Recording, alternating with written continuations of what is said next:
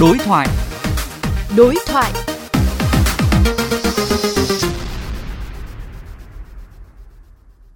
Thưa quý vị, hiện tại có rất nhiều dự án hạ tầng giao thông nằm trong quy hoạch, nhưng cả thập niên chưa thể thực hiện được vì thiếu vốn. Trong khi nguồn vốn ngân sách còn hạn chế, thì việc thu hút vốn đầu tư tư nhân cho hạ tầng giao thông lại chưa có cơ chế đột phá. Đây là điểm nghẽn đang kìm hãm sự phát triển của thành phố Hồ Chí Minh.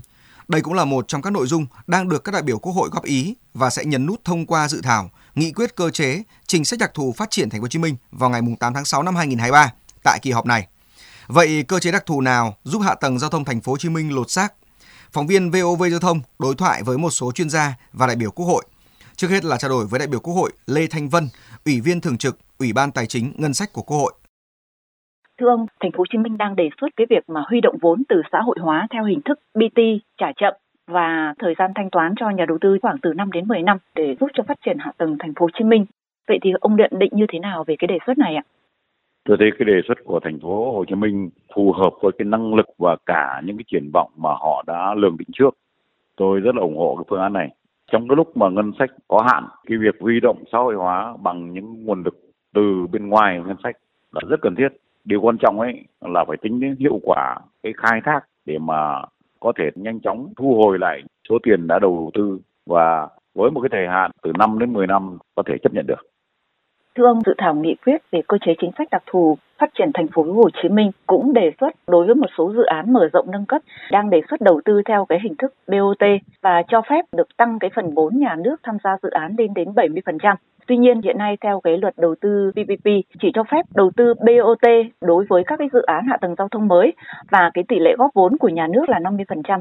Vậy thì đề xuất này liệu có khả thi hay không ạ? Khả thi hay không ấy cần phải xem xét thành phố có cái nhu cầu thực sự và tìm được đối tác hoặc là đã có những đối tác đã từng đặt vấn đề với thành phố. À, điều quan trọng ấy là phải trả lời được các cái câu hỏi thời hạn hiệu quả của các đồng vốn đầu tư rồi là cái hệ số dao động trong cái cơ chế huy động vốn để mà đầu tư cho một đoạn đường cụ thể so với cái định mức mà nhà nước đặt ra. Những cái vấn đề đó nếu như trả lời được tôi ủng hộ. Thế tuy nhiên ấy ở đây có vấn đề đặt ra đó là uh, luật đối tác công tư ấy, có giới hạn cái tỷ lệ tham gia góp vốn của nhà nước nhưng đây là cái nghị quyết thí điểm tiếp tục kéo dài cái nghị quyết mà quốc hội đang cho thành phố Hồ Chí Minh được hưởng cái cơ chế đặc thù. Cho nên quy định này có thể khác với các luật hiện hành. Với cái điều kiện ấy thành phố Hồ Chí Minh phải có những cái cam kết để mà thực hiện được đề xuất của mình.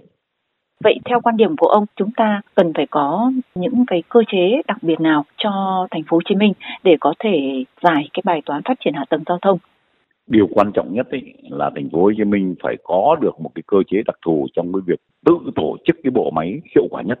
Bên cạnh đó, thành phố cũng phải có cái quyền tự chủ trong việc lựa chọn cán bộ trên cơ sở trung ương phân cấp mạnh mẽ rồi ban hành cái chính sách riêng để mà thu hút được nhân tài có như vậy mới có một cái lực lượng nhân sự dương cột để mà thực hiện có hiệu quả các cái chính sách đặc thù mà Quốc hội giao cho thành phố Hồ Chí Minh.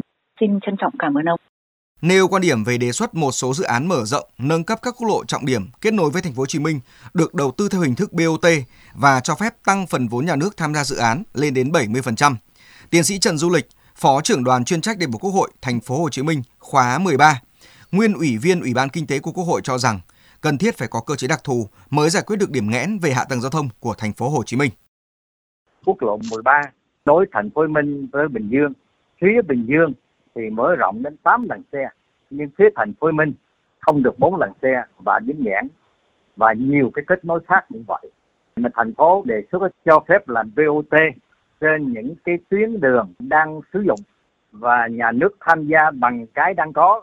Và nhà đầu tư tham gia mở rộng nâng cấp những tuyến giao thông như vậy. Thì hiện nay là phải cơ chế đặc thù mới làm được chuyện này. Và đối với công trình BOT mới tôi ví dụ thành tây hai số đoạn không kết nối được cái chi phí đền bù nó chiếm đến bảy, tám chục phần trăm. Thế thì không thể nào nhà nước tham gia dưới 50 phần trăm mà có thể thúc không được. Nếu như mà cộng hết lại, cái mức 70 phần trăm có khi còn chưa đủ hấp dẫn với một số công trình mà chi phí đền bù giải tỏa quá cao và nó kéo dài thời gian thu phí quá lâu, nó không phù hợp cái bài toán tài chính của nhà đầu tư. Tương tự là thành phố xin thí điểm ở một số công trình chứ không thể đại trà trong các dự án ở dưới đâu.